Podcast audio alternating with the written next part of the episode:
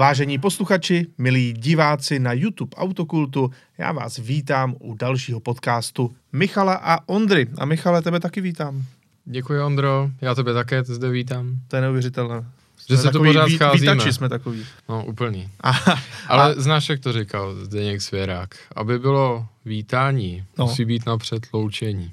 Jo, takhle, tak se zase pak rozloučíme, Jo. ale to až následně. Každopádně, dneska máme tady další témata a tentokrát se trošičku povědomíme těm aktuálním autům, která jsou na trhu. Ale bude to trošičku loučení, právě jak si říkal. Ano. Budeme se totiž bavit o autech, která nás v brzké době opustí. A může to být takový tip pro vás, co byste třeba mohli ještě koupit nebo po čem byste mohli zatoužit, eh, než, nás to, než to vlastně vy- vyjde z trhu pryč a už nebude možnost si to jakožto nové auto pořídit.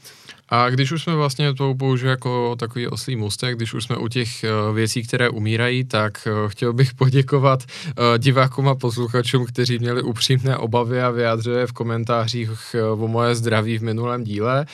Nebylo to, že bych nespal, ale skutečně hodně mě trápila alergie a byl jsem asi na 150% doporučených denních dávek léků, nebo vlastně dovolených. Takže jsi vlastně trošičku, jak se říká, nafetoval. Uh, trošku hodně, no. Byla, byla to drtivá kombinace léků na alergii a Red Bullu, abych to zase vykompenzoval a vůbec ze sebe dal nějakou myšlenku Takže ven. jsi fanoušek Red Bullu. Ne, to mi nedělej. Eh, Dobrá tedy. Ne, ka, no, když už mi nic jiného nezbývá, ale jinak radši italskou kávu, Ondro, děkuji. Takže pevně věřím, že dneska už to bude v A nebo pořádku. nizozemské hulení. Ne, rozhodně ne. Dobře, to, dobře, je to, tak. to, na to vůbec, to jsem nikdy ani neskoušel. Uh, a dík patří Tondovi, který uh, minulý díl asi čtyřikrát stříhal mezi tím, co já jsem se nějakým způsobem snažil dát do pořádku. A dneska už jsme ve formě, dneska budeme veselější, pružnější, tak jdem na to. No ale než se budeme loučit s některými vozy, a opravdu jsou tam velmi zajímavé kousky, které bohužel už nepůjde koupit jako nové, tak se pojďme podívat naopak na pár novinek. Protože stále se nám ještě představují mm-hmm. docela zajímavá auta, ať už se na to koukáme z jakéhokoliv pohledu. A rozhodně věc, která tě, Michale, stoprocentně potěší, je auto, které tady máme jako první. Je to Fiat Panda 4x40 stupňů. Takhle se to auto opravdu jmenuje. Je to psáno 4x40 s takovým tím kroužkem zatím nahoře, takže podle mě to jsou stupně. A při tomto auto vzdává hold samozřejmě čemu jinému než 40 letům Fiatu Panda 4x4. A to si myslím, že je věc, kterou bychom měli oslavit, protože uh, Fiat Panda 4x4 je auto, které milujeme tak nějak v podstatě úplně všichni. Jo. Uh, je to, myslím, myslím, taky fenomén posledních let. Mm-hmm. Předtím jí tolik pozornosti třeba věnováno nebylo, akorát jsem tam si pamatuju, že už v začátcích YouTube, tak uh, někteří novináři to srovnávali s Range Rovery a podobnými dalšími auty a vždycky ukazovali, co všechno ta Panda vyjede v Ano, porovnání tak. s tehdejšími takovými tvrdšími SUVčky a offroady. Mhm. Uh, jinak teda, Ondro, máš pravdu, ale já bych, ona je to taková regionální zvláštnost, že oni Italové ten kroužek používají i jako pro leta. Fakt jo. Mm, no tak tím už se to vysvětluje. Teď, teď jsi mi vlastně to ale připomněl, že já už jsem to několikrát viděl při různých výročích, když to bylo právě třeba Dody či Ani, jakože 12 let něčeho, takže mm-hmm. to nahrazují jsem tam tím kroužkem. Ale je to místní zvyklost jako třeba to, že uh, si nemůžeš koupit kapučíno po 10. hodině dopolední a tak podobně. Tak děkuju, teď mi to vlastně vysvětlil, protože já jsem si říkal, proč se to tak jmenuje, ale ano, dává to smysl. Je to auto, které přichází ve své limitované edici. Jak vidíte na fotkách, tak to auto uh, trošku odkazuje na ta stará doba, má takové jakoby poloplecháče, by se dalo říct. Plechotrony. Ano, plechotrony. Uh, má prostě některé retro prvky designu, samozřejmě jsou tam nějaké polepy, také věci v interiéru jsou jinak, aby to trošku obzvláštnili. Mhm. Mm-hmm. No a je to pořád ale ta Panda 4x4, která mimochodem, díval jsem se do ceníku, v České republice si můžeš koupit klasickou Pandu 4x4 stále pod, pod půl milionu korun. Ale to je což, kauf. což není špatné vůbec, protože čtyřkolky jsou dneska drahé Mhm. a mm, to auto prostě je stylové, je cool. Jediné, co já nejsem, přiznám se Michale, nejsem úplně fanoušek motoru, který je tam v tomto právě pojetí u té čtyřkolky, což je ta uh, 09 Uh, Twin Air. Twin Air, přesně tak. Takže dvouválec, nikdy jsem toho motoru nebyl fanoušek. Někde, někdo říká, že je charismatický, že je jako zajímavý, což do jisté míry třeba je, od, odkazuje právě na ty původní mm. dvouválce ve Fiatu 500, 600 a tak což je super, ale mě ten motor vždycky přišel, že nejede, že má hrozný průběh a příšernou kultivovanost a že to vlastně jako není zas tak jako super, jak by to mohlo být. Jako na jednu, jako na jednu stranu tě chápu, ale bohužel mám zkušenost i s puntem, který, které mělo čtyřválec a při jízdě do mírného kopce 50 na trojku, tak mi chcíplo, jo. Takže ono eh, no, tak v, těch, jasně, v těch no, slabších motorech je to možná jako v těch posledních dvou dekádách u Fiatu jako někde to fungovalo, někde ne a otázka je vlastně, kolik těch válců bylo. Víš, co já jsem měl rád? Hmm. klasického Firea, jedna dvojku, Fire, no. třeba v tom, v, ve Fiatu 500, ten úplně základní motor, který hmm. vlastně ne, nebyl žádná raketa, mělo to 50 kW, já nevím, hmm. něco takového, hmm. 68 koní, hmm. ale vlastně to byl hrozně jako příjemný, charismatický, Věřím. točivý motor a vlastně by se mi to líbilo i v té paně 4x4 možná lí, víc, kdyby to samozřejmě mohlo mít ještě pár koní navíc, ale jako budíš, je tam teda dvouválec, nevadí, to auto samo o sobě vypadá stylově, mně se líbí a jsem rád, že vůbec ještě někdo dělá malou čtyřkolku. A hlavně, když to tak vezmu, tak ona je to nepřetechnizovaná 4x4. Ne, to je úplně mi, ta nejjednodušší možná. Já si myslím, že jestli to nemá nějakou jenom spoj, viskozní spojku, která možná není hmm. ani elektronicky řízená, že to je no. prostě jenom tlakem toho, to, když ti proklouzne no přední náprava. A to, tak... a to si vím, jaká je vzácnost, protože dneska... To dneska mají v Suzuki možná jinak nic, no. Hmm, jinak všechno ta ostatní malá auta buď neexistují se 4x4, anebo jsou velmi komplexní, když to tak řeknu. Ano. A to samozřejmě eh, zavdává, že po 10-15 letech a s nějakou kompromisní údržbou, tak to bude noční můra. Přesně což tak. si myslím, že tohle auto by být nemuselo. A jako, že by, že by člověk zase četl a slyšel na toho Twin Aira nějaké jako tragické historky, to, to se neděje. To ne, mně to spíš připadalo jako uživatelsky špatné, ale Věřím. třeba z hlediska dlouhodobého spolehlivostního to nemusí být vůbec nic zlého. Hmm. A musím říct, že to auto se mi opravdu hodně líbí a je to jedno z těch aut, které, která nejsou drahá, která bych řekl, že jsou spíš taková účelová, ale líbí se mi, jak se zkrátka líbí všem, protože tohle auto najdeš eh, někde, když to tak řeknu, na Vinici, někde v Zapadákově, v Itálii, ve Francii, v Jižním Německu, ano. kde si ho koupí někde účelově, no a potom s ním najdeš, eh, řeknu poněkud zámožné stále obyvatele eh, Svatého Mořice a dalších Určitě. Cortíny a dalších těchto těch center, kteří používají vedle, nevím, 812 Superfest a nebo nějakých nedocenitelných veteránů od těch nejvyhlasnějších značek. Takže takový tip pro vás, pokud chcete stylové malé auto, respektive chcete stylové auto za nemnoho peněz, auto, které je cool, tak minimálně v této limitované edici jste naprosto na správném místě a myslím si, že nejen v této limitce, ale tady to je opravdu pecka. Takže Pěkně. Panda 4x40 naprosto super jak vidíš, takhle i v interiéru, jo, jo má to... Zaplať mám to auto má klimatizaci, takže neznamená to, že by tam bylo jako čtyři lidé, kteří mají tělesnou teplotu 40 stupňů. to je docela dobře, to by byly dost teplý.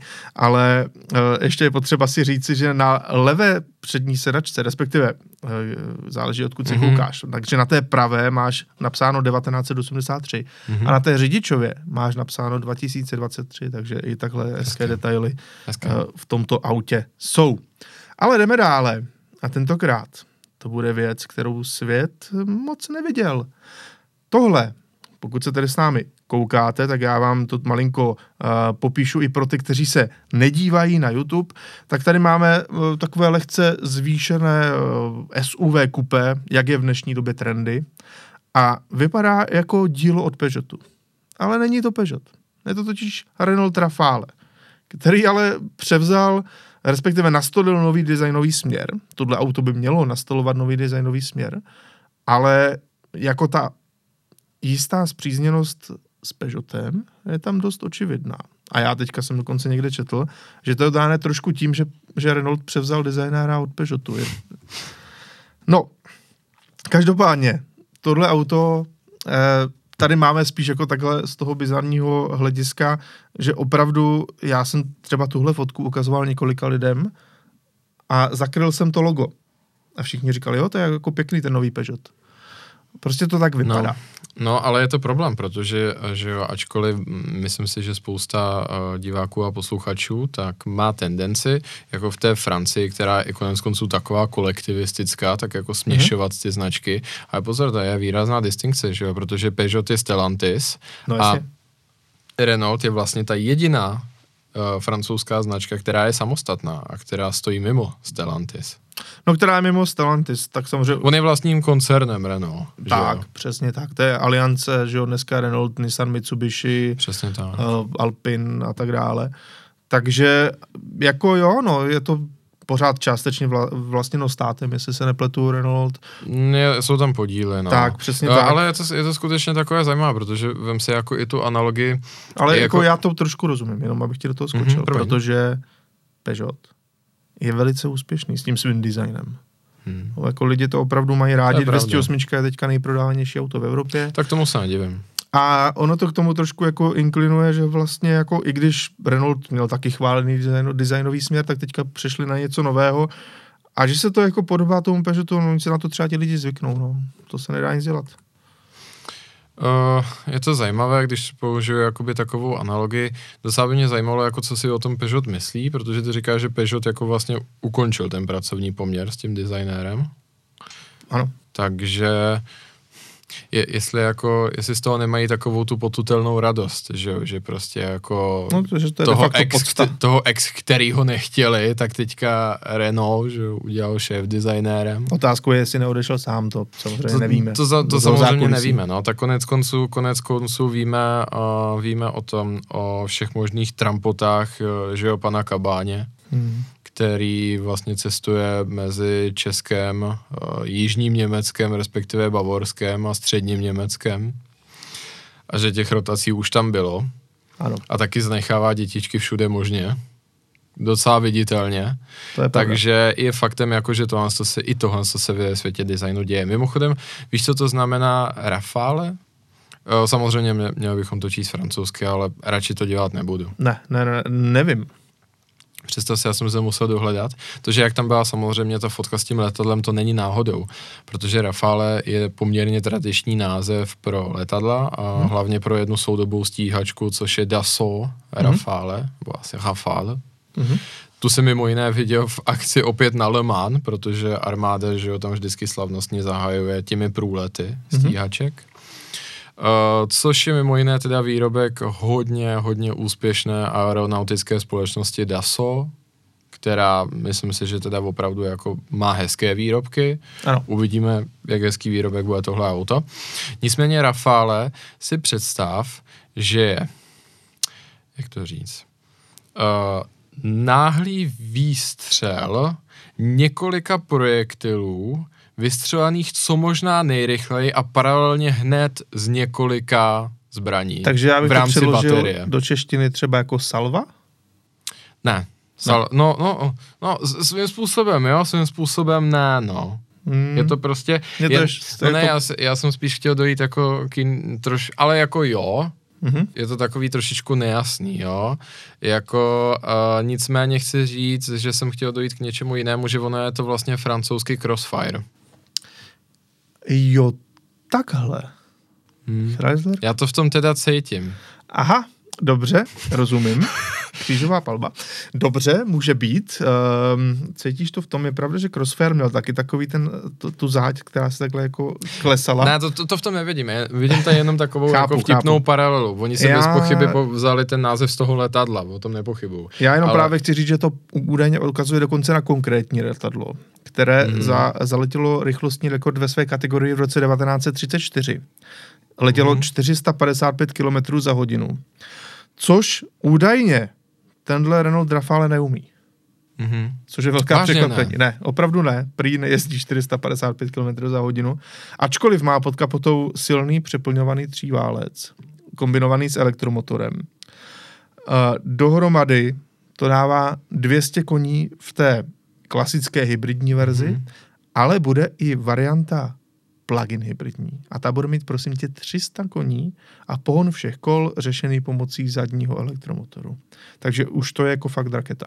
Myslíš, že uh, piloti francouzské armády to budou dostávat jako uh, pracovní vůz?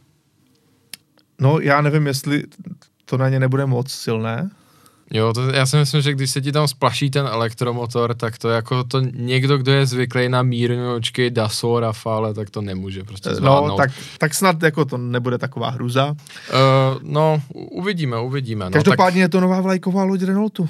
Jo, dokonce. No tak nic silnějšího už dělat nebudou. 300 koní, tak to měl Megan RS, ale ten taky jako se s námi pomaličku roučí, i když jsme ho dnes do našeho hlavního tématu nezahrnuli. Mm-hmm ale je to taky auto, které tam může být. Takže bohužel. Takže veliková loď Renaultu je SUV. Ano. Hmm. A tak zase v rámci, v rámci historie... Spolu s modelem S-Pass, což je taky SUV teďka už. No, to, to je chyba, teda, ale dobře. Uh, ale jo, zase v rámci Renault se nad tím asi jako dá uvažovat. Sice Renault měl v obzvlášť v 90. letech takové poměrně rozmáchlé limuzíny, ale nemá v tom zase tak hlubokou historii jako Citroën se svými ano. modely DS a tam si myslím, že třeba DS9 jako nejel jsem s tím autem, nevím a samozřejmě ty DSové modely jsou takové jako různorodé, když to řeknu, ale zase jako je to, je to asi poměrně reprezentativní velká limuzína. Tak, do Aspoň míry, na pohled. Do jist, ano, na pohled rozhodně. Ano, no ale jdeme dál, protože ještě tady máme jeden stroj, který teďka je nový. A je to auto, které milují samozřejmě berlínští taxikáři, mm-hmm. no, samozřejmě německé rodiny. A posléze české rodiny. Posléze a je to, české to, a je rodiny, to, to stejné to auto, akorát ano. projde nějakým takovým tím štěrkovým autobazarem. No a pak se to dostane ke gruzínským rodinám časem. Tak. Je to prostě a takový putovní si, vůz. Tak tak a všichni si užívají tu krásnou slonovinovou kost na karosérii. Přesně tak, no samozřejmě máme na mysli Mercedes-Benz 3D-E ve variantě kombi, která tohle Ečko se právě představilo. 615 litrů kufru, to je to nejdůležitější. Mm. Pokud teda ovšem nemáš plug-in hybrid, pak se to smrskne výrazně pod 500 litrů.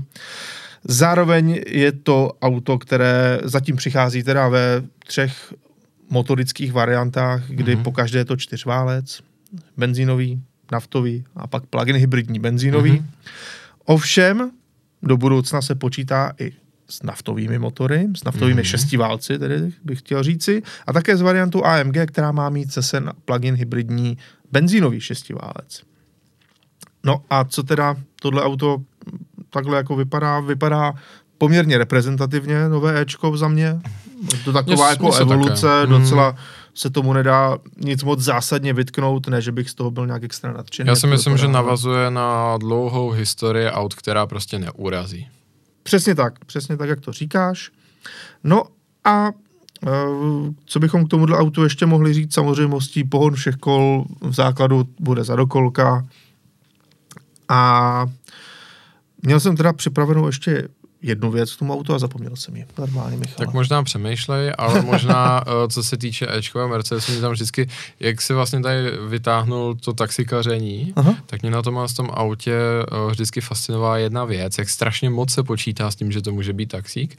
Pamatuju si, že jsme si jednou hrál s konfigurátorem Ečka uh-huh. a tam je skutečně možnost zaškrtnout si taxi paket. A mimochodem, taxi paket bylo možno zaškrtnout si i u jedničkové oktávky. A rovnou si, k tomu dal, rovnou si k tomu dostal tu, tu škaredou barvu, kterou mají německé taxíky. Tu slonovinu, tak, právě. Přesně tak, jak kost. říkáš. Ano, ano, dá se to tak říct. OK. A už mi to teda docvaklo, co jsem chtěl říci. Mm-hmm. Za prvé, já jsem krajně nespokojený s uh, Ečkovými kombíky od té doby, co mm-hmm. dozadu přestali dávat další dvě protischudné sedačky. To je pravda. To... Které se vyklápěly z kufru. To bylo cool. To bylo velice cool. Samozřejmě některá auta to mají dodnes, Tesly třeba, a, a některá americká auta, ale jednoduše bylo to cool, ačkoliv to samozřejmě bylo úplně k ničemu. Kdybys tam posadil děti protichůdně, tak jako se jim nepojede dobře. No takhle, uh, jsou dva náhledy, jak se na to podívat. Možná může říct, že je to velkorysejší, protože jako ten, kdo tam sedí, tak v případě zadního nárazu tak aspoň jako tuší tu svoji zhoubu. Ano, ví, jak umřel. Přesně tak. Pokud to není tak rychlý jako v ponorce Titan. Ano. Uh, nicméně, ale to jsem jenom taková krátká polemika, tohle mě vždycky fascinovalo, jako ty třetí řady sedaček, jak vlastně vš- veškeré ty marketingové materiály ti ukazovaly, jak jako ta hodná maminka tam má dát to nejmenší dítě. Že jo? No, a já jsem si vždycky říkal, teď je to pár centimetrů za víkem kufru, tam když prostě jako, proč bych ty nejzranitelnější dával úplně jako Hmm. hmm. 10 centimetrů od nákladňáku rozjetýho. Protože větší lidi se tam nevejdou. Já vím, ale jako celkově, celkově je, to, je to hrozně divný, ale u toho, u toho Ečka máš naprostou pravdu, to bylo, to bylo unikum a dost se mi líbilo a celou dobu jsem si říkal, že bych si na jednu stranu docela přál, aby mě někdo svez z E63 AMG a že bych si sednul do toho protichůdného. A dávali to i do, i do těch AMG? Dávali, já, si, já Fakt jsem jo? to viděl, bylo to, bylo to v jednom v, v tištěném magazínu britském, já teď nevím, jestli to bylo Evo, Top Gear nebo tak, Mhm. a používali to i jako fotografický vůz a říkal jsem si, že by mohl být hrozně zajímavý zážitek sedět na téhle protichůdné sedačce během toho, co je auto driftujíc. To zní docela dobře. No a už vím ještě druhou věc, kterou jsem chtěl říct. Mercedes v současné době dělá nejsilnější produkční diesel do osobních aut. Mhm. Je to varianta 450D. Mhm. Málo, málo se o ní ví, ale už ji má nová třída S, Mhm. kde to nahradilo, myslím, 400, 400D. Mhm. A má to taky nové GLčko. A tam mm-hmm. ten výkon šplhá těsně, nebo šplhá ke 400 koním, což za mě super, že stále ještě si můžeme koupit tyhle velké, silné naftové šestiválce. Mm-hmm. A my víme, že naftový šestiválec v bude, tak třeba to bude i tahle nejsilnější varianta. To zní dobře, je zajímavé, že Mercedes uh, vlastně posiluje tam, kde BMW pomalu vyklízí pole. Ano, po poměrně pestré historii posledních deseti let, že jo, kdy se s dýzlem koukli až ho- hodně přes 400 koní, mhm. že jo, v uh, kvadraturbo konfiguraci v zásadě. ano, ano. Takže jo, ale jako já to kvituju, protože myslím si, že málo co je tak uspokojivé auto, jako manažerský nebo řeknu kombík vyšší střední třídy se silným naftovým motorem a pohonem 4x4, neb to je, to je, to je vůz, který pokrývá obrovské množství přání a tužeb Mhm. lidí, když to tak řeknu. Protože přiměřená průchodnost terénem tam je, eh, 4x4 zajišťuje tu dobrou použitelnost i v zimě za zhoršených podmínek, vejde se tam toho spousta, typicky se tam toho vejde víc než do SUVček, která jsou kompromisní těmi zadními podběhy a svažitou střechou. Ano, souhlasím. Do toho, a do toho já hlavně doufám, že tohle Ečko bude pokračovat v jedné tradici a to až na pár výjimek, tak se obecně za to dá říct, že Ečka byla vždycky velmi hezky postavená auta. A obzvlášť na těch taxících je to znát, že když si člověk sedne do, a teďka pardon, a když si člověk sedne do A6, do taxíku, Mhm. která má na budíku 350 tisíc, tak to auto prostě vrže, cvaká, není to nic moc. Zprůměruju to za x exemplářů. Jasně. To samé samozřejmě u Škodovek, spíš horší, to samé u BMW, leč tím taxikaří málo kdo, ale to Ečko i ta opravdu stará a vojetá, když si do toho člověk sedne, tak prostě jako ten pocit z toho, že je to poměrně echt tam je. Mhm. Mhm. mhm. A vždy, Ok. vždycky ve mně to ten dojem ta auta vyvolávala. No, tak jo, tak to máme Ečkový kombík pro taxikáře, ale samozřejmě nejen pro ně, i pro manažery, protože to auto přece jenom vevnitř vypadá velice dobře. Klidně pro tlu, truhláře stačí, když si to koupíte. Dneska řemeslo je zlatý důl, No takže to je úplně nejlepší. ano, je to pravda, truhlář si to může dovolit. A Ten ne, ten si koupí Maybach AS. ještě tady máme tyhle světilka. Mhm. Je tady fotka sedmi aut, eh, kde vidíme v podstatě jenom eh, přední světla a nevíme, co to je za auta, ale já vám prozradím, že tohle je nový line-up, mm-hmm. nová modelová řada francouzského Alpinu. Mhm. A samozřejmě, jak už bylo avizováno, bude to sedm nových elektrických modelů. Vidíme Mhm. mm. tam uh, některá auta trošku povědomá, mezi nimi je malé sportovní kupé ve stylu A110, taky tam bude hatchback A290, Mhm. mm. který už jsme viděli na různých uh, řekněme, ko- konceptech, jak by to mohlo vypadat. To je to auto třetí zprava na, mm-hmm. na Mhm. této fotografii. No a ten zbytek, to úplně nevíme, bude tam nějaké větší SUVčko, nějaký větší crossover eh, a asi nějaká další sportovní auta. Do roku 2030 se jich má přece jenom pod touto značkou představit sedm a taky v roce 2027 přijde Alpin do USA. Tak teď už to chápu. Teď už No. to chápu, protože tady mám jednu zprávu ze dneška, leč Ano. v momentě, kdy už tohle to bude v éteru, tak samozřejmě a, nějaký ten den uplyne. Mimo jiné teda na těchhle z těch, na těchhle z těch obrysech, tak mě těší, že tam vidím a, auto, které zjevně vychází z té studie Renault 5. To je ono, to je ta A290, přesně Mhm, tak. to si myslím, že bude dobré. Tak teď už mi to dává smysl, Ondro. Já ti děkuju, protože já jsem chtěl říct jednu zajímavou zprávu a posléze se z ní trošičku jako utahovat, Mhm. že do týmu Alpine F1 Racing vstoupil slavný herec Ryan Reynolds. To Ano, je ano. dneska zpráva, která hýbe motorsportovým světem, když to tak řeknu. Já jsem si říkal, dobře, tak to je jako zajímavý mediální kotrmelec, tak teďka se do, určitě dozvíme, že je to 1,5% nebo něco takového. Mhm. Ne, je to 24%. Toho to muselo stát docela balík. No já si myslím, že jo, protože hlavně týmy se extrémně zdražily. No Dřív, právě. že jo, třeba uh, Force India nebo Jordan, když předával a tak dále, tak z podcastu a ze zákulisí F1, tak se člověk dozvídá, že let, kdy to bylo třeba za euro, mm-hmm. protože ty náklady s tím spojené byly neúměrné tomu, co se dá vydělat, ale od dob Drive to Survive tak se to změnilo a dneska ty nejlepší týmy mají hodnotu minimálně miliardu dolarů. Ano, Spíš ano, víc. ano. Takže určitě to Ryana Reynolds něco stálo. Mhm. Mm-hmm. Nemluvě o tom, že jako je vidět, že do toho musí být hodně zapálený, protože 24% je fakt hodně a to nebudou jenom práva, ale to budou i povinnosti tam něco dělat, když to tak řeknu. Určitě. Uh, ale a v ten moment já jsem si říkal, a proč on to vlastně dělá? Protože, jak, jak říkají američané, že jo, je to američan, zaměřuje se hlavně na ten americký trh, leč samozřejmě Marvelovky jako jsou populární po celém světě, ale jako jak u Alpinu efektivně využít to win on Sunday, sell on Monday, jako zůstávalo otazníkem, takže Ondro, děkuju. Teď No. no. to dává perfektní smysl. Vidíš, nejsou tak hloupí, jak vypadají. To- To jsem neřekl. Na, naopak v jeho případě si myslím, že je chytrý dost, protože To on určitě. mimo jiné koupil fotbalový tým a hned s ním vyhrál svoji ligu. Jo, jo, jo. V Británii. Já si taky myslím, si že to? v rámci těch celebrit je to jedna z těch určitě Hmm. chytřejších a lépe smýšlejících. A za, a za mě teda mimo jiné jako Otmar Schaffnauer a tenhle ten člověk, jako, to mi zní jako docela cool tým. Když to Myslím, tak že to jsou jako Avengers nějací, jo, nebo Jo. Atma Schaffnauer, že by byl jako super hrdina.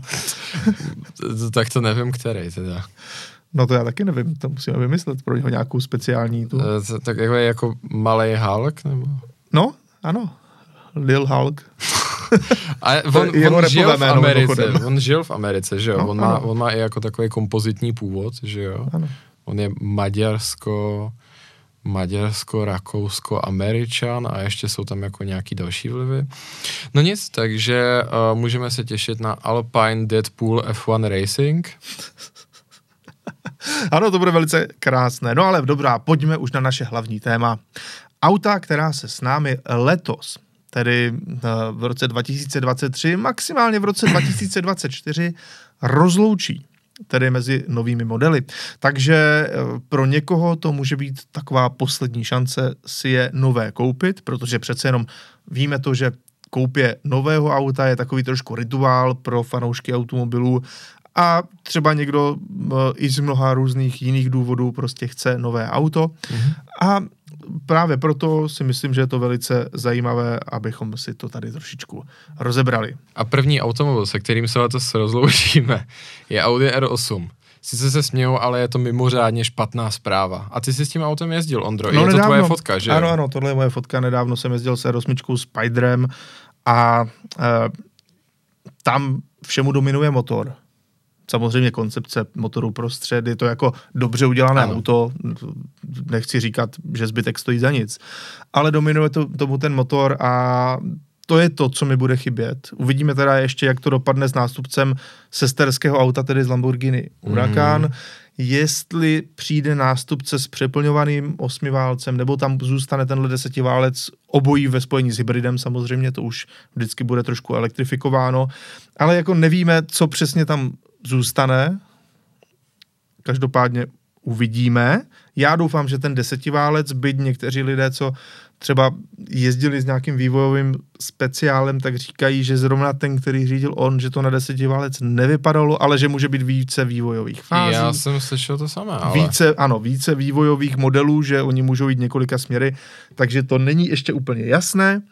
Každopádně Aerosmička se loučí, samozřejmě Huracán taky, ale ten už je prostě vyprodaný teďka, takže ten už jsme ani jako nezmiňovali, mm-hmm. ale tady u Aerosmičky si myslím, že ještě nějaké ty objednávky udělat půjdou a je to, je to super auto. Je to fakt fakt dobrý. I poměr cena výkon, jasně, říkáme to auta, které začíná na nějakých třech a půl milionech korun, ale poměr cena výkon u R8 je prostě super. Uh, snad nás neupálíte, ne. ale prostě pojďme se na to je podívat. Je to v téhle kategorii, jo. samozřejmě v téhle ale kategorii přesně, přesně se pojďme podívat jako na ten úhel pohledu, protože Cayman GT4, a k tomu se bohužel ještě dostaneme za chvíli, tak stál 3 miliony 150, hmm 3 miliony 50 zhruba za Porsche 718 Spider, ale to jsou samozřejmě menší ale já bych a slabší říct, auta. Čtyřválcový hmm. Mercedes SL. Ano. 3,5 milionu korun základu. No právě.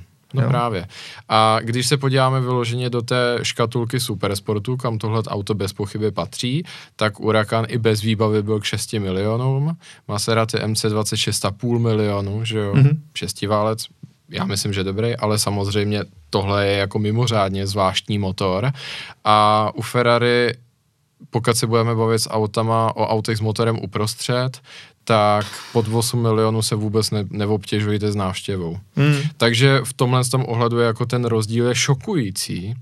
A já si myslím, já teda pokud byste něco takového zvažovali, tak já bych utíkal, protože v té, za tuhle tu cenu atmosférický desetiválec a v takhle dobře použitelném autě a hezky udělaném a za mě je to auto i velmi hezké. Mm, zejména v tom Spideru překvapivě, ten, tomu Spider, ten Spider tomu vyloženě sedí. Mně se teda líbí samozřejmě, já mám rád tu sportovních aut kupé. Ale musím říct, že ten Spider vypadá dobře. Mně taky, mně se ten Spider taky líbí, vlastně na tom zadním krytu tak jsou velmi hezké ty detaily toho žebrování, které mm. se dá tam nechat i v hliníkové Má to hezkou linii, takovou jako jo, jo, čistou. Jo, jo. Pře- je hezky vyrovnaný vlastně čumák, zadek, jsou tam dobře ty poměry, i ten rám toho mm-hmm. čelního skle tam dobře uděl, jako řeknu, má to dobrou siluetu to auto. Mně se vždycky líbilo i víc než Huracan Spider, protože mně přijde, že ten Huracan má ten čumák jako hodně svažitý, ale přitom krátký mm-hmm. a mhm. že tam ta linka nefunguje úplně ideálně, ale tohle auto jako má trošičku placatější s tím klasickým Audi grillem, tak mi přijde, že je to trošičku vyrovnanější design, leč je to subjektivní disciplína. A i když se díváme na všechny ty objektivní vlastnosti tohle z toho auta, to je prostě fantazie a já jsem si takřka jistý jednou věcí. Uh, tohle není vůbec špatná investice do budoucna, protože desetiválec prostě nebude. To hmm. je s jistotou. A jenom Stopa. navážu na to, co se říká o Lamborghini, slyšel jsem úplně to samé a z jiných zdrojů. Třeba hodně rád sleduju ty špionské spotery uh, kolem uh, Modeny hmm. a ti také se shodují, že všechny ty prototypy mají V8 a je na tom uh, ta výsražná značka se symbolem blesku. Hybrid to bude stoprocentně, to víme. Jo. A Ale teďka jestli to bude motor stejný jako v, v Urusu, tak to bude trošku no pozor, smutné. Je to průšvih, Ondra. Ano. A to jsem četl včera, že, a to je oficiální informace, že do Urusu se stěhuje V6 hybrid. Jako druhá motorizace? No, no ne, že standardní, že standardní a primární motorizace má být V6 hybrid Aha. a s otazníkem je u některých těch verzí to pokračování TV8. Takže nejspíš, nejspíš to vypadá, že standardní Urus za ty už tak velké peníze V6 hybrid, mm. podobně třeba jako Cayenne Hybrid Coupe, Urus Performante za významný příplatek V8 Twin Turbo. OK, dobře, chápeme. Ale jdeme dále, protože u Audi končí ještě jedna designová ikona a auto, které já jsem měl rád, ačkoliv to není asi typické auto takového toho řekněme, řidičského nadšence, mm-hmm. byť i tak umí v tomhle ohledu překvapit. Ano, bylo to Audi TT, respektive je to Audi TT, které se s námi loučí. Já jsem teďka nedávno jezdil jak v TTS Roadster, mm-hmm. tak právě v tomhle TT, které tady vy máte i na fotce, pokud koukáte na, na YouTube. A je to auto, které vypadá velice dobře, musím říct. Všichni na ně jako hodně koukali, je to auto s takovým tím aero, aerokitem, mm-hmm. má uh, pavučinová kola ve stylu BBS mm-hmm. a nějaké doplňky, vypadá fakt dobře, přitom je to v vozovkách obyčejné TT s dvou litrem, mm-hmm. který má nějakých 230 koní. Není to ta žádná silná varianta TTS ani TTRS, ačkoliv se mi třeba stalo, že jsem s tím autem někam přijel a, a slyším, že jsem měl stažené okýnko, mm-hmm. že šli kolem uh, nějací kluci, říkají, ty jo, TTRS. A přitom A je to obyčejné. DT. A vypadá to prostě velice dobře. Hmm. Ale mně se na tom autě vždycky líbilo, jak to jezdí. Mhm. A právě tenhle dvou litr Quattro, tedy těch 200 nějakých 30 koní, něco takového, tak je hrozně příjemná varianta, kdy to auto zároveň tak nějak slušně jde dopředu, mm-hmm. není to tedy žádný extra sprinter, ale je to lehučké, dobře ovladatelné, eh, působí to hezky v zatáčkách, je to překvapivě přetáčivé to auto. Mhm. A, ale ne úplně pod plynem, spíš jako v těch nájezdech a v průjezdech zatáčkou. Je to naladěné tak, aby ta, ta záď hodně pomáhala. Možná to je malinko uh, takový odkaz z Teď jsem to minulosti. chtěl říct. Ano. Se, nebo se tě zeptat. Ano, možná to je malinko odkaz z minulosti, protože jestli to nevíte, tak první TT, což bylo opravdu designově převratné auto, možná se na to všichni vzpomínáte, já jako malý kluk, když jsem to někde viděl jet, tak jsem na to jako koukal, jako Jo, když jo. přiletělo UFO. Tak první TT mělo ze začátku velké problémy s tím, že v zatáčce bylo náhle přetáčivé. A já si fakt myslím, že trošičku to je i v tomhle autě, že jako vypínat stabilizaci, pokud se člověk opravdu neví, jak to ovládat, mm-hmm. tak Mhm. já bych to úplně zase tak moc nedoporučoval. Okay. Uh, I když to má hodně gripu, tak právě třeba rychleji projížděné zatáčky, tak tam vyloženě cítíš, že ten zadek jde trošku jako lehce napřed a, Mhm. mm. a musíš to jako lehce korigovat a pro lidi, kteří nejsou na tohle zvyklí, tak to nebude úplně ten nej, možná nejpříjemnější zážitek. Mě to třeba baví, ale chápu, že pro každého to není.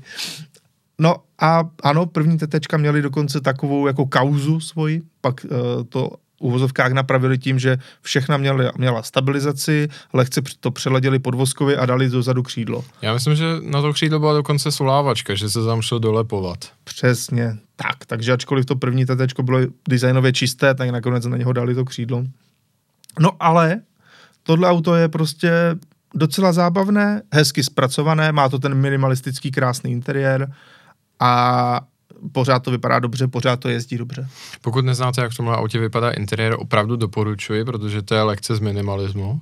A já Přesně musím tak. říct, že... Žádná obrazovka Jo, uprostřed, Přesně tak. klimatizace řešená eh, tím, že máte eh, v, ve výdeších ventilace máte ovladače, stejně tak i vyhřívání sedačky, to je vlevo nebo úplně vpravo ve výdechu ventilace. Úplně super. Za mě ten interiér je jako naprostá pecka. Podobně to teda má ta aerosmička, ale ne tolik. To v tom Mhm. mm-hmm. TTčku je to mm-hmm. úplně masterpiece. Já obvykle eh, interiéry Audi nemiluji, ale musím říct, že tohle je fantastické. To je opravdu... Říká se, že dokonalost není v tom, kdy nemůžeš už nic víc přidat, ale dokonalost je v momentě, kdy nemůžeš nic víc ubrat. Přesně, a jako v tomhle, tom, a v tomhle tom ohledu ten interiér toho TT pro malé sportovní kupé fakt absolutně nemá chybu. A to chválím. Uh, jenom tak pro zajímavost, uh, opět, no, dnes, dneska ta studně, ze které tahám ty vědra těch vtipných zajímavostí, myslím, docela dává. A tak pro tebe, pro tebe točím klikou a tahám další. Povídej. Uh, víš, proč se to auto jmenuje TT? Nebude to asi podle turist trofy. Je, je, Fakt? Je, je to podle turist trofy a víš proč? Ne. Což je teda naprosto brutální oslý Jakože to taky zabilo pár lidí. Ne, ne, Ne? ku podivu to kvůli tomu není. Jako první TT. Ne, ne, je to, je to tradice značky na turist trofy. Jenže, jak je to možný, že jo? Ale jedna ze značek, která vytvořila auto Union, ze které Ano. se později vytvořilo Audi, byla NSU, která vyráběla i motocykly. A jo, no vidíš to. Takže jako je to trošku kotrmelec, když to tak řeknu, jako marketingový. To je ale... hodně velký kotrmelec, bych řekl. No, ale, ale dobrý, jako určitá reminiscence tam je, takže místo, místo malé dvoutaktní motorky od NSU, teda máte jako relativně malé sportovní auto se čtyřmi koly, které nikdy turist trofy na ostrově Man nejelo, ale tada No, je to tam. Dobrá, jdeme dále, protože uh, teď tady máme auta, která proběhneme spíše zběžně, Mhm. mm-hmm. jelikož jsme o nich mluvili minule. Uh, minule jsme mluvili i o Lexusech, LC500 a RCF, Mhm. mm-hmm. což je tady tento modrý krasavec. No a nutno říci, že tahle auta, bavili jsme se o tom minule, eh, končí, protože končí jejich motor, pětilitrový atmosférický osmiválec. Je to Škoda, jsou to skvělá auta. RCF, tak to skončí o něco dřív. Mm-hmm. Tohle LC, které tady vidíš, tak to ještě v roce 2024 nějak bude. tady v Českém Lexusu se na to připravili, mají na to uh, nějaké kvóty, takže uh, tahle za mě skvělá auta se budou dát stále koupit. Skvělá jsou tím, že mají charakterní motor a zálo, zároveň věc, kterou já mám rád, a to je taková jistá jako odolnost, která z toho čiší, taková ta spolehlivostní nezabitelnost, mm-hmm. kdy jako víš, že to je dobře postavená věc. Prostě. Ano, trošku blbozdornost. Kdy víš, že to je dobře postavená věc, která ti vydrží. Mm-hmm. Není to takové to, jako že se do toho sedneš, projedeš se a řekneš si jako dobrý, ale pak jako řekneš dobře, ale jako když s tím budu jezdit, jak dlouho vydrží tohle a jak dlouho vydrží mm-hmm. tohle. Jo, tady u toho mám takový ten pocit, že s tím můžu jezdit fakt hodně a celá ta věc vydrží a jako bude tady mm-hmm. jezdit hodně, hodně dlouho. Jo, že je to jako věc pro nadšence, ale zároveň vydrží ano. i uživatele.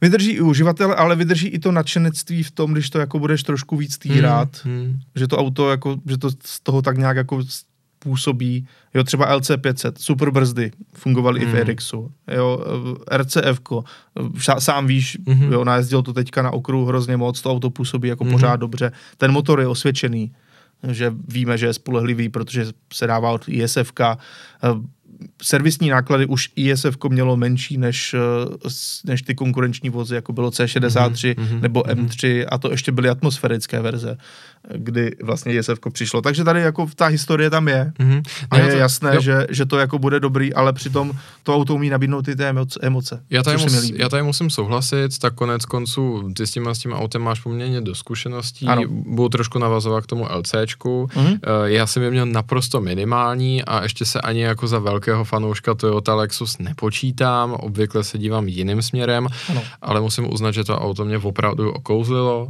Strašně se mi líbí jak designově, i to provedení a to jsem jako zhýčkaný s tím jak německou precizností, tak tou italskou, a když to tak řeknu, uměleckostí. Mm-hmm. Ale to LCčko opravdu si myslím, že kope výš, než je ta jeho cenová liga, co se týče nejenom kvality zpracování, ale toho, jak je ten interiér hezký a ty designové prvky, jak by smet a opravdu to ovládání neodpovídá tomu, co to auto má primárně plnit, je vodost lepší. Jo. A zrovna jsem nad tím přemýšlel, tam jsme zase kolem 3,5 milionu, jestli No, míň, tři, míň, míň, kolem dokonce. Tří. Jo, nové, nové, nové LCčko je plus minus 3, takové ty základní verze no. jsou pod 3 a nějaká ta top sport plus něco, tak hmm. to je třeba 3,2. Takže jsem říkal, to mi přijde opravdu jako velmi, velmi dobrá nabídka, protože ten Opět as... můžu říct nový Mercedes SL, byť je to teda Právě. Roadster, tak se čtyřválcem 3,5 v základu. Na to jsem chtěl navázat, anebo jsem chtěl říct třeba auto, které to ve mně hodně evokuje, je uh, osmičkový Bavorák.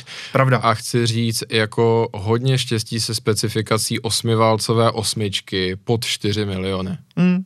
Máš pravdu. Přitom, přitom jako v osmičkovém Bavoráku jsem seděl a v momentě, i už jak se k tomu autu blížím, i jak beru za dveře, sedám dovnitř, ten pocit speciálnosti tomu LCčku nesahá po kolena a říkám to naprosto nezaujatě, protože to auto jsem viděl poprvé. Ano, teďka, nebo respektive řídil, řídil. A ještě takový malý tip pro nadšence. Eh, pokud byste náhodou stále chtěli ten pětilitrový atmosférický osmiválec, i po tom, co se v Evropě přestane prodávat, tak existuje v Americe, je to Lexus IS 500 F Sport, se to jmenuje. Mm-hmm. De facto je to nástupce ISF, modernější karoserie, stejná technika. A tohle auto se tady dá dovést pomocí individuálního dovozu, dokonce můj kolega Jakub Rejlek se tomu tak nějak částečně věnuje, takže je možnost ho případně třeba kontaktovat a je schopný Lexus IS s tím pětilitrovým osmiválcem sem přivést za cenu rozhodně nižší, než je třeba BMW M3 nebo něco podobného. Hmm. Takže pořád jako to je docela solidní, solidní věc. Takže v Evropě sice tenhle, tenhle motor končí, v Americe ještě zas tak úplně ne. Hmm.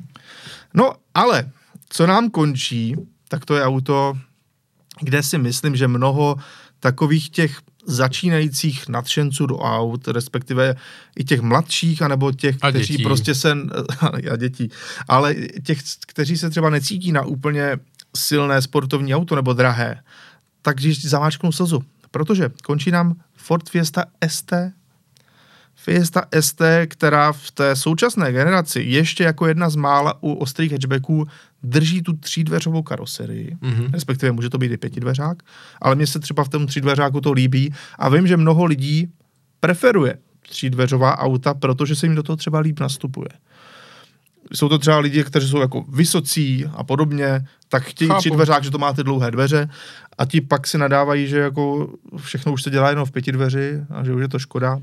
Je to, je to docela, je to zajímavé, jak nám poměrně rychle zmizely ty třídveřové hatchbacky. Ono je to dané i jako, všechno je to tak nějak dané i, řekněme, homologací Samozřejmě. a těmi novými předpisy, kdy každá varianta se musí homologovat, homologovat Ano. zvlášť kvůli spotřebě paliva, je, což to, je škoda. je to přesně tak, ale v zásadě za jeden a půl generace tak nám kompletně vymřely ty třídveřáky Mhm. a konec konců je to hodně vidět, je to hodně vidět i na těch performance variantách, kdy vlastně nemůžu si pomoct, ale třeba Civic Type R, Mhm. jako ta, ten druhý pár těch dveří mu prostě nesluší.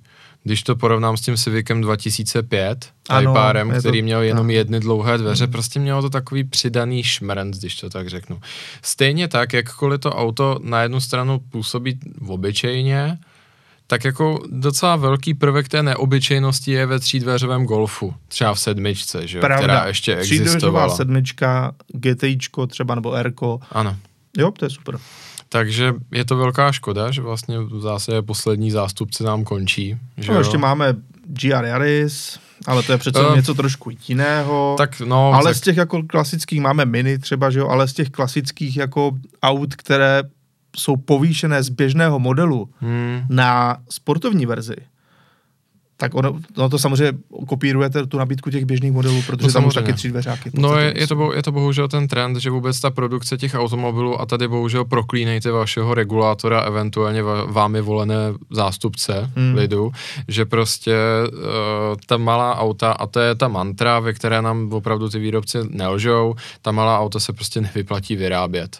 Takže třeba Mini, ano, je hatchback, je třídvéřový, ale ani, ačkoliv jsem jeho fanouškem, tak ho nechci zmiňovat, protože prostě uh, nadšenec do motorsportu do 2, 23 a 20 let, tak málo kdy má na auto, které prostě stojí 3 čtvrtě milionu. Hmm, to je Nové. naprostá pravda.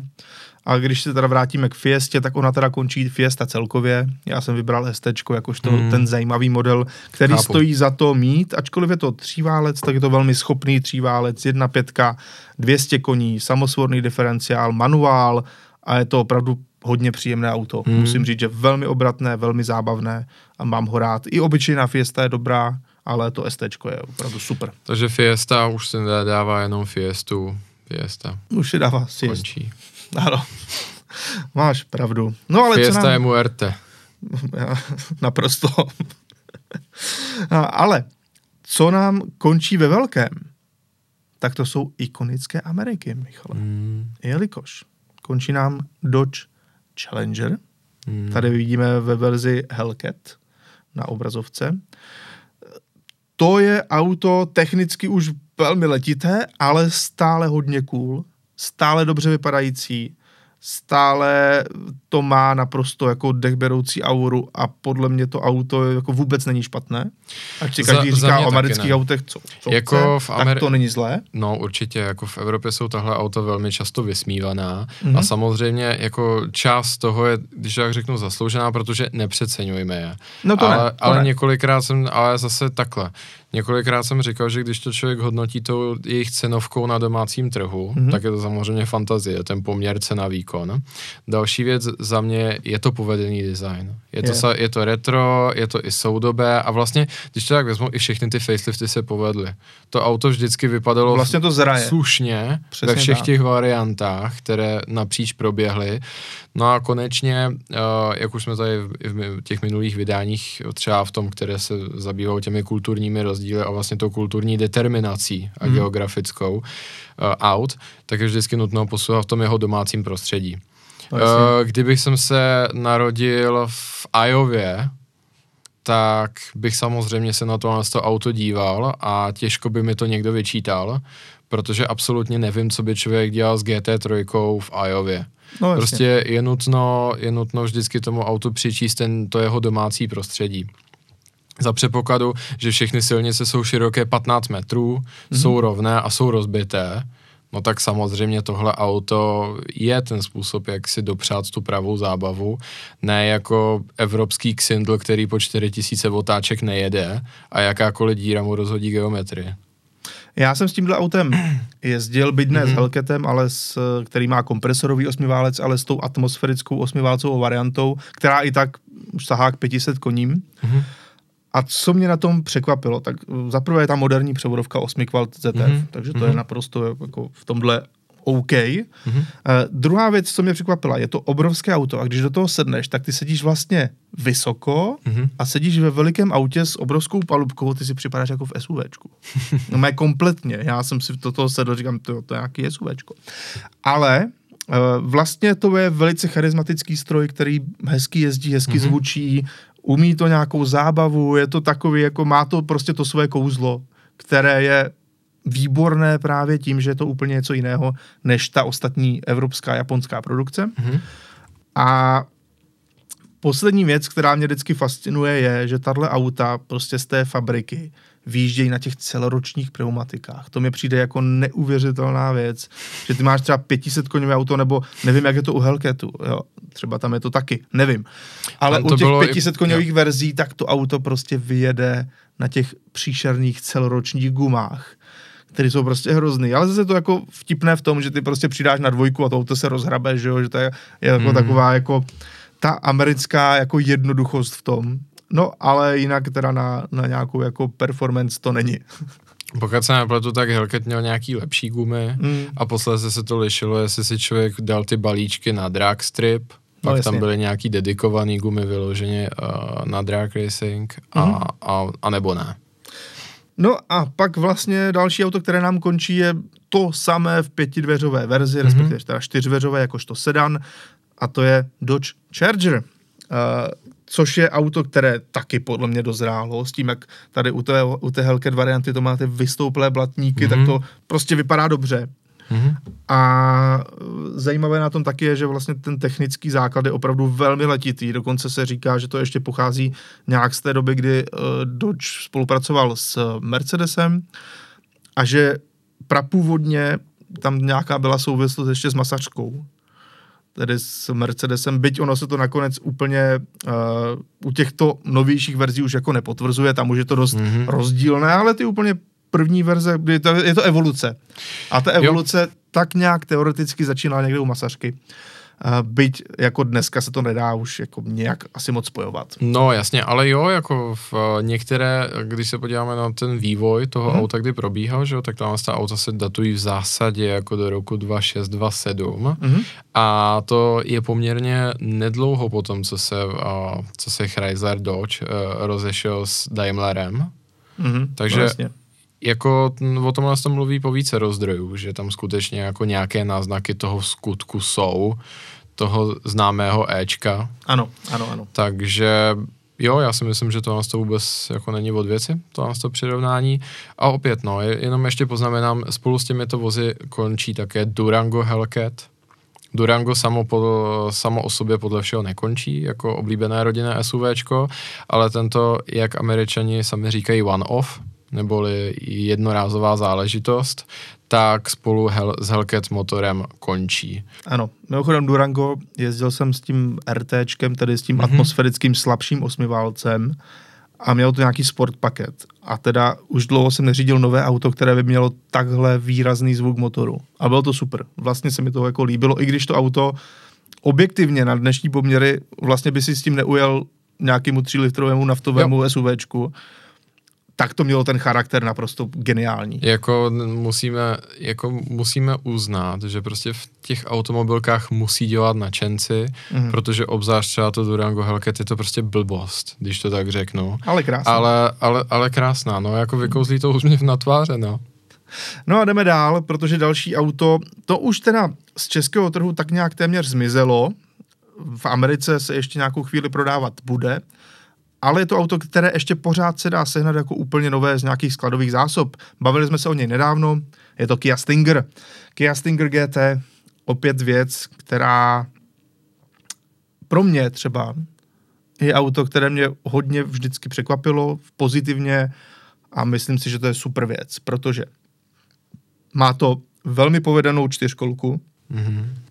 silný šestiválec, hezké zpracování interiéru, výbornou výbavu, prostornost vevnitř a zároveň to auto není přehnaně drahé na to, co všechno nabízí, jaký má výkon a tak dále, ale hlavně je to auto, které mě prostě baví řídit. V zatáčkách to jezdí super, takže za mě velké, velké jako, velká mm-hmm. podsta tomuto autu, mám ho fakt rád a musím říct, že my tyhle pokusy těch Korejců zaujmout budou trošku chybět, protože oni to teďka samozřejmě převádějí na jiná dobrá auta. Ale už takové to jako, tak si teda postavíme ten velký luxusní šestiválcový liftback přeplňovaný se čtyřkolkou a uděláme to jak Bavorák. Jo, uděláme to tak, že to bude víc posílat výkonu na zadní nápravu a dáme tam ten osmistupňový automat a celé to uděláme tak, aby, aby, aby se s tím dalo pobavit, tak mm-hmm. mi to přijde jako super. Že to, že to vlastně udělali, je to taková low budget verze nějaké nové M3, dejme tomu. Mně to vždycky i, bohužel teda Kia, a to je trošku zdvižený prostě, jo. mně vždycky přišlo třeba Kia Proceed, mm-hmm. kombík. Ano.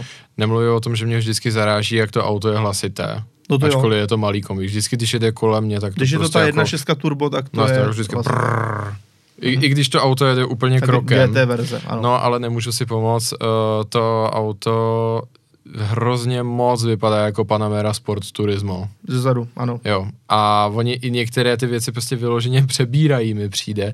A ten Stinger maličko taky, těmi facelifty. Předtím ne, předtím hmm. tolik ne.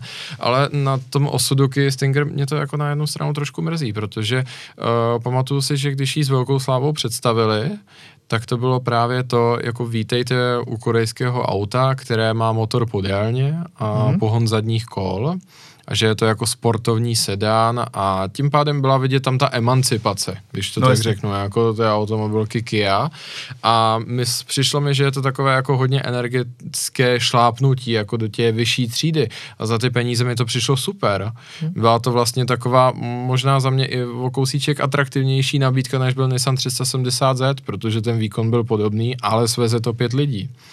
Ale o čem mám trošičku pochybnosti, jsou ta prodejní čísla. Já mám takový pocit, že jako těch aut je Samozřejmě. asi méně, než oni čekali. No tak ano, je to, je to ve třídě, kde lidi hledí na tu image. A je to prostě hmm. Kia, jo. No, ne, ale ono možná to je trošičku, že Kia přišla pozdě na tu party, jelikož prostě sedany a limuzíny umírají. A to je prostě neoddiskutovatelný fakt. Nabízí, vloudí se nám jako na mysl taková Bacha, otázka. Je to liftback. A, dobře. No. Dobře, no, je to, to není, no. ono to zase tak moc neřeší.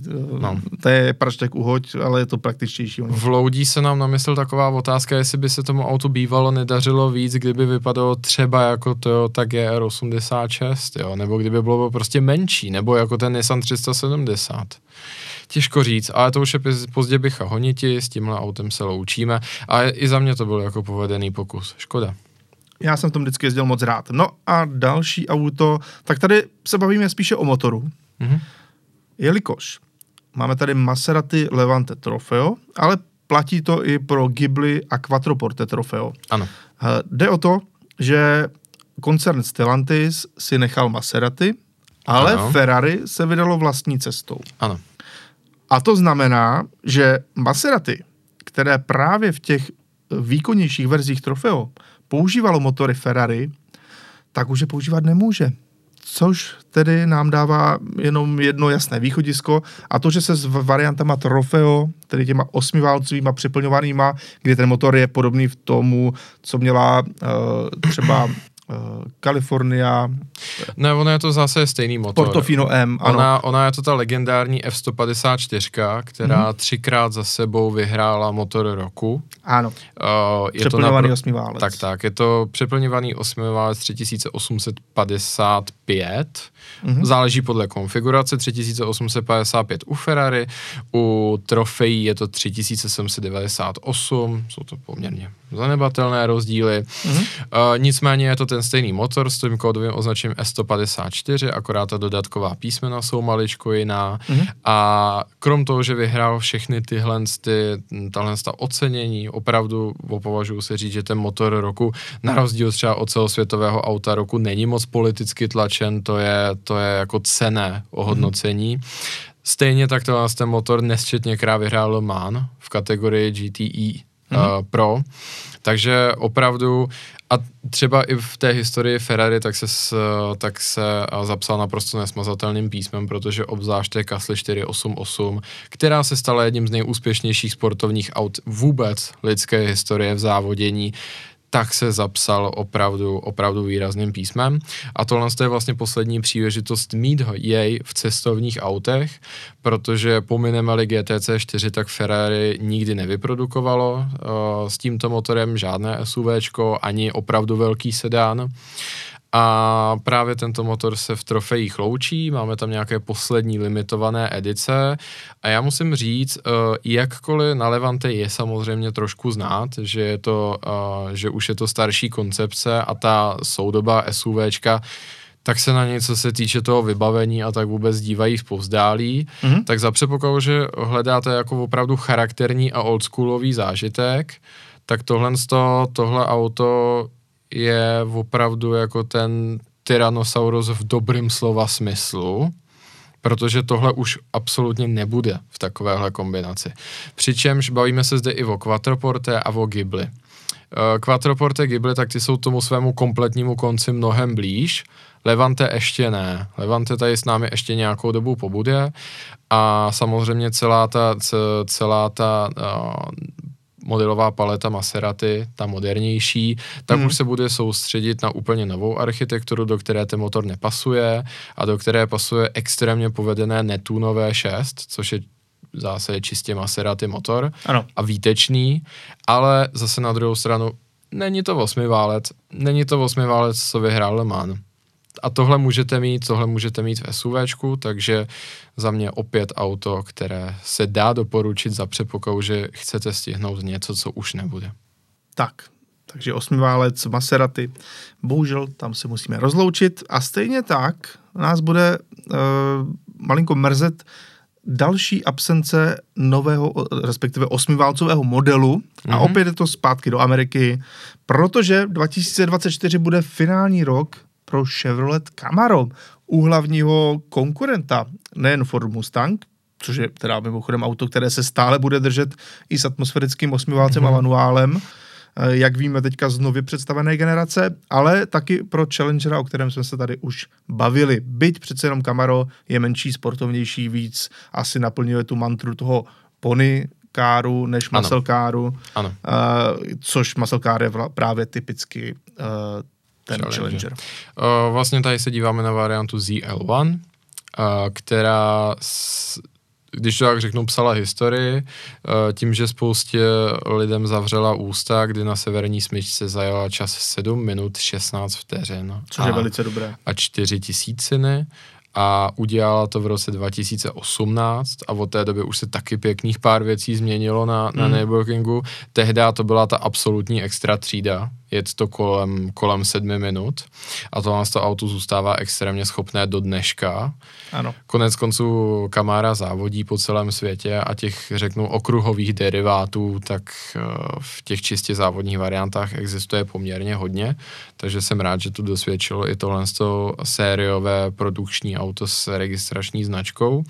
A tady se neodpustím takový, takový komentář, takže chci říct, no podívejte, Všichni jste se smáli, že Ford vyrábí elektromobil s, ná, s názvem Mustang, hmm. ale prostě tou korporátně ekologickou, když to tak řeknu, míchanicí, tak tím zachránili, tak tím prostě zachránili to, to klíčové auto, což ano, je plný car Mustang.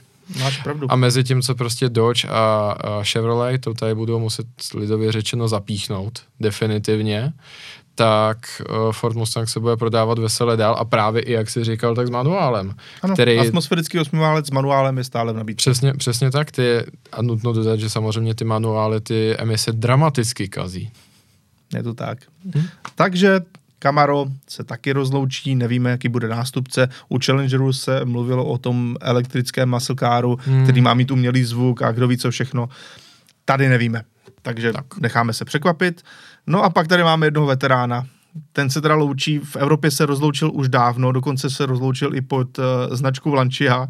A je to Chrysler 300C, tedy auto, které opravdu je letité. Je teda na podobném podvozkovém základě jako, jako již zmiňované Dodge. A to je opravdu, to je ještě o kousek víc to Ečko. Tak, přesně tak. A je to opravdu teda jako letitý stroj, kde většina lidí už ani neví, že se ještě vyrábí, ale opravdu v Americe se stále prodává, takže tohle je spíše uh, na nějaký ten individuální dovoz, kdybyste chtěli tohle auto ještě nové, což opravdu mm-hmm. nevím, proč byste to dělali. Ale představ si, že ta poslední rozlučková edice se vyprodá v řádu minut. No, jasně. Tak je to populární auto, je to takové jako už jo. ikonické, že jo. Uh, co už ti brání na to jenom nalepit ty značky Bentley?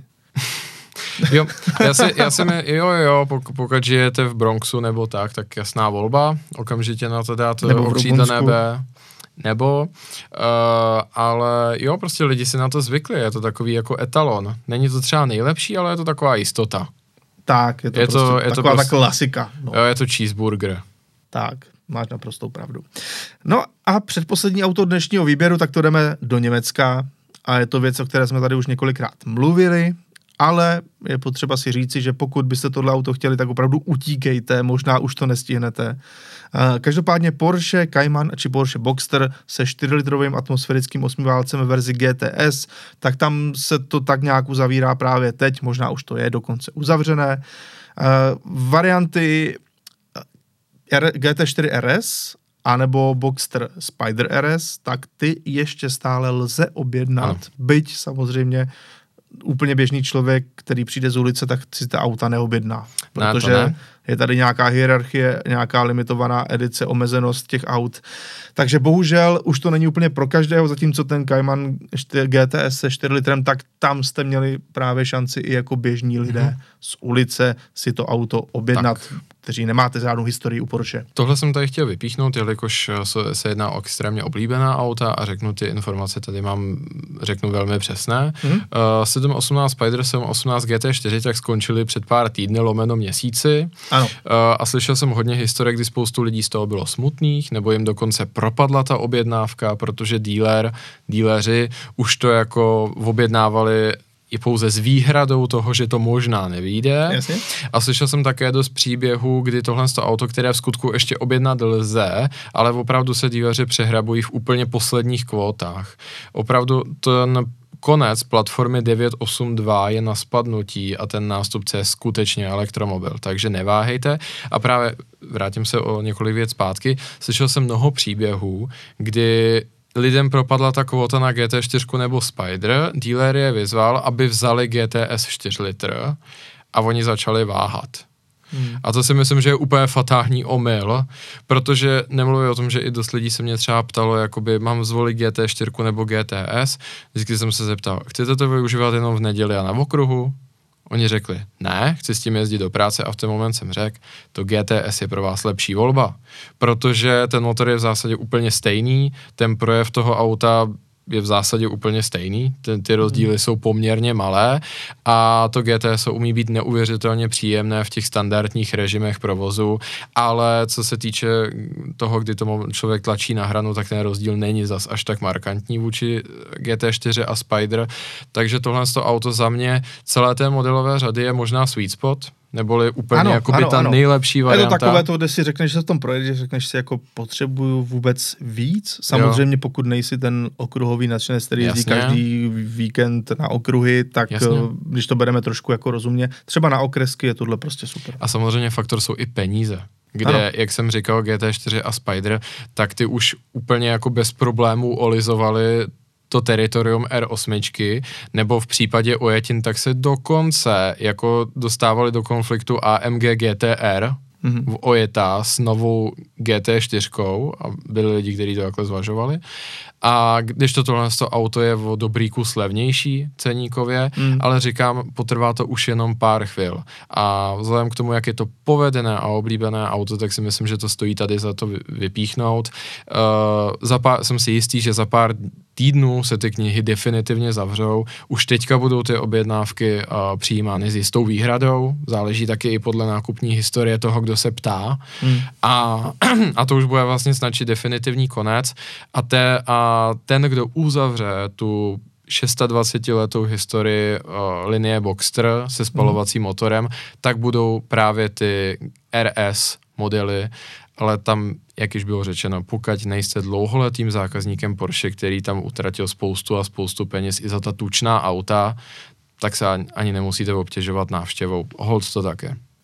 Tak, no a jdeme na úplně poslední vůz, což de facto je možná úplně největší veterán tady ze všech, které jsme tady měli. Mm-hmm. Protože ještě pořád si můžeš tak nějak koupit Volkswagen Transporter Mhm. či jeho varianty, byť teda možná teďka je to omezeno pouze na Kalifornii, jakožto obytku, ve variantě T61. Tedy v tom klasickém eh, velkém poctivém Mhm. multivanu, kde to máš jednoduše diesel, většinou se čtyřkolkou Mhm. a, a je to taková ta klasika.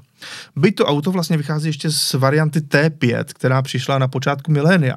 Mhm. Takže je to opravdu letitý kus. Ačkoliv ty modernizace tam byly, tak prostě některé věci nezapřeš a je to z toho auta cítit, že pořád je to ta stará koncepce. Ale strašně oblíbená. Velmi oblíbená z mnoha důvodů, které jako jsou poměrně objektivní. To auto jednoduše je opravdu dobré.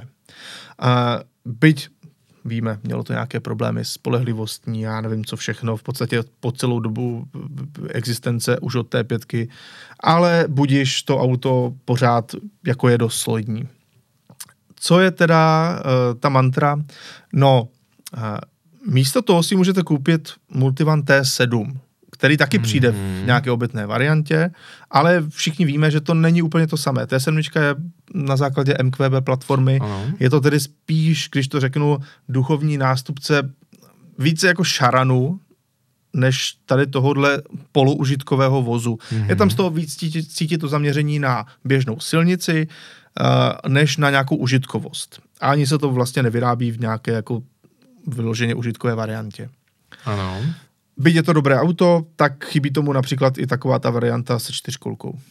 A čtyřkolka přijde, ale jako plug-in hybrid, takže pouze elektromotorem vzadu a diesel čtyřkolka, tak to s tím se ne, nepočítá. Ok. Takže už to je prostě něco úplně jiného, než tady tahle T6 No a víme, že nástupce T6 přijde.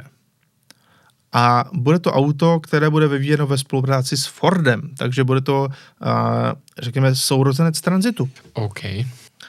Což nemusí být špatně. Víme, mm-hmm. že Ford a Volkswagen teďka na užitkáčích v podstatě jako velmi intenzivně spolupracují už u několika modelů. Mm-hmm. Máme tady uh, Kedinu, která se prodává i jako Ford. Mm-hmm. A naopak máme tady Ford Ranger, který se prodává i jako Amarok. A není to vůbec zatím špatné, ta spolupráce. Ok. Řekněme si to takhle. Ale uvidíme, jak to bude právě u tohohle klíčového modelu. Eh, Já doufám, že aby to teda naplnilo nějakou tu uh, formu, kterou už tady multivany měly mm-hmm. předtím, tak doufám, že spíše ten vývoj bude na bedrech Volkswagenu a budou to potom dál přeprodávat tomu mm-hmm. Fordu, tak jak to je u Kediny, a nebude mm-hmm. to naopak, jak je to u, nebude to naopak, jak je to u Amaroku, Ok. kde to dává smysl, protože přece jenom Ford ty pick-upy jako umí velice dobře. Mhm. Takže tohle auto je taky takové jako závěrečné, kdy se teď se to dá ještě objednat, eh, byť myslím si, že jsem slyšel, že možná jenom v Kalifornii, nebo možná je to dočasný stav, že třeba ještě příští rok to nějak půjde i v těch ostatních variantách. No, ale už se s tím prostě pomalu loučíme. Tahle více než 20 let trvající pohádka je u konce. Myslím si, že tohle se Volkswagenu vyplatilo opravdu hodně. Hmm. Ta platforma se musela zaplatit neuvěřitelně, No tudíž jo. marže na jednom autě musela být pom- dost dobrá ke konci. Ano. Ale to vůbec jako není žádná výtka, prostě udělali dobré auto, které se trefilo do vkusu extrémnímu množství lidí. Když to tak řeknu, tak to, to auto se prostě stalo synonymem auta pro více členů rodinu.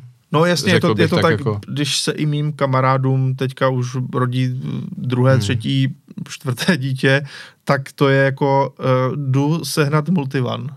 Jo, To je prostě taková ta jako Tutovka. klasika. Jasně, někteří jdou hánět Mercedes Včko, ale tam jako taky to není ve všem úplně ideální. někteří teďka nově sání třeba Hyundai Staria, což hmm. prostě je jako finančně výrazně přívětivější, a, ale když se bavíme o nějakých ujetinách nebo, nebo tohle, tak přece jenom to výhradní místo ten Volkswagen tam má dost velké. Má, má, protože je to prostě zvyk, je to image, je to infrastruktura jako té automobilky. A když se tak vezme, tak jako ten, ten příběh byl opravdu jako pestrý, protože to auto přišlo v momentě, kdy vlastně zažilo ten boom těch MPVček a nabízelo vlastně tu alternativu v podobě spíš dodávky než ano. MPVčka. Přežilo smrt MPVček, přežilo nástup SUVček. Stále to alternativa tak, k těm SUVčku. Přesně tak. Inspirovalo ostatní, protože myslím si, že nebýt tohle auta, tak Mercedes nad Včkem vůbec neuvažuje. A pořád je to takové to auto, že s tím vlastně můžou, že s tím jezdí vlastně de facto všechny nějak jako vrstvy lidí. To je naprostá pravda. To se mi na tom docela líbí, že to je takové jako auto, které hmm. stojí nad tím vším, že to mají mají to jako lidi, kteří mají opravdu hodně peněz a zároveň to mají lidi, kteří to mají prostě jako to svoje jediné rodinné auto a nejsou zas tak movití, ale prostě potřebují velký stroj, který jo. jako dost vydrží a nějak prostě do něho naskládáš ale, všechny jasný. věci a lidi. Jo, ale to svědčí prostě o kvalitě toho výrobku, protože v ten moment prostě víš, že kupuješ něco opravdu dobrého a je ti jedno, z kterého konce na to přistupuješ. Naprosto sebou souhlasím. Je to třeba podobné jako Superb. Jsou lidi, kteří celé to auto kupují za jeden měsíční příjem a jsou lidé, kteří se na to berou pětiletý leasing. Je pravda, to máš naprosto pravdu, ale často je teda tím, že ti lidi, kteří to kupují za ten jeden měsíční příjem, to kupují protože jim to pomáhá v biznisu, když přijedou něčím obyčejným. Třeba. No, nebo prostě auta nezajímají a vědí, že je to jenom dobrý výrobek. Ano, mají to jako spotřební věc, může to hmm. tak být. No tak každopádně tímhle končíme dnešní další díl podcastu Michala a Ondry. Napište nám samozřejmě do komentářů i svůj tip na to, jaké auto podle vás eh, vám bude chybět, jaké auto, které teďka v brzké době nějak bude končit, tak co stojí za to vypíchnout, co vás bude mrzet, že už si nebudete moci dále koupit. Budeme rádi za vaše tipy a tímto se tedy s vámi definitivně loučíme pro, pro tento týden, protože příští týden přijde samozřejmě další díl, ten můžeme slíbit už teď, takže se těšte a zase naviděnou a naslyšenou.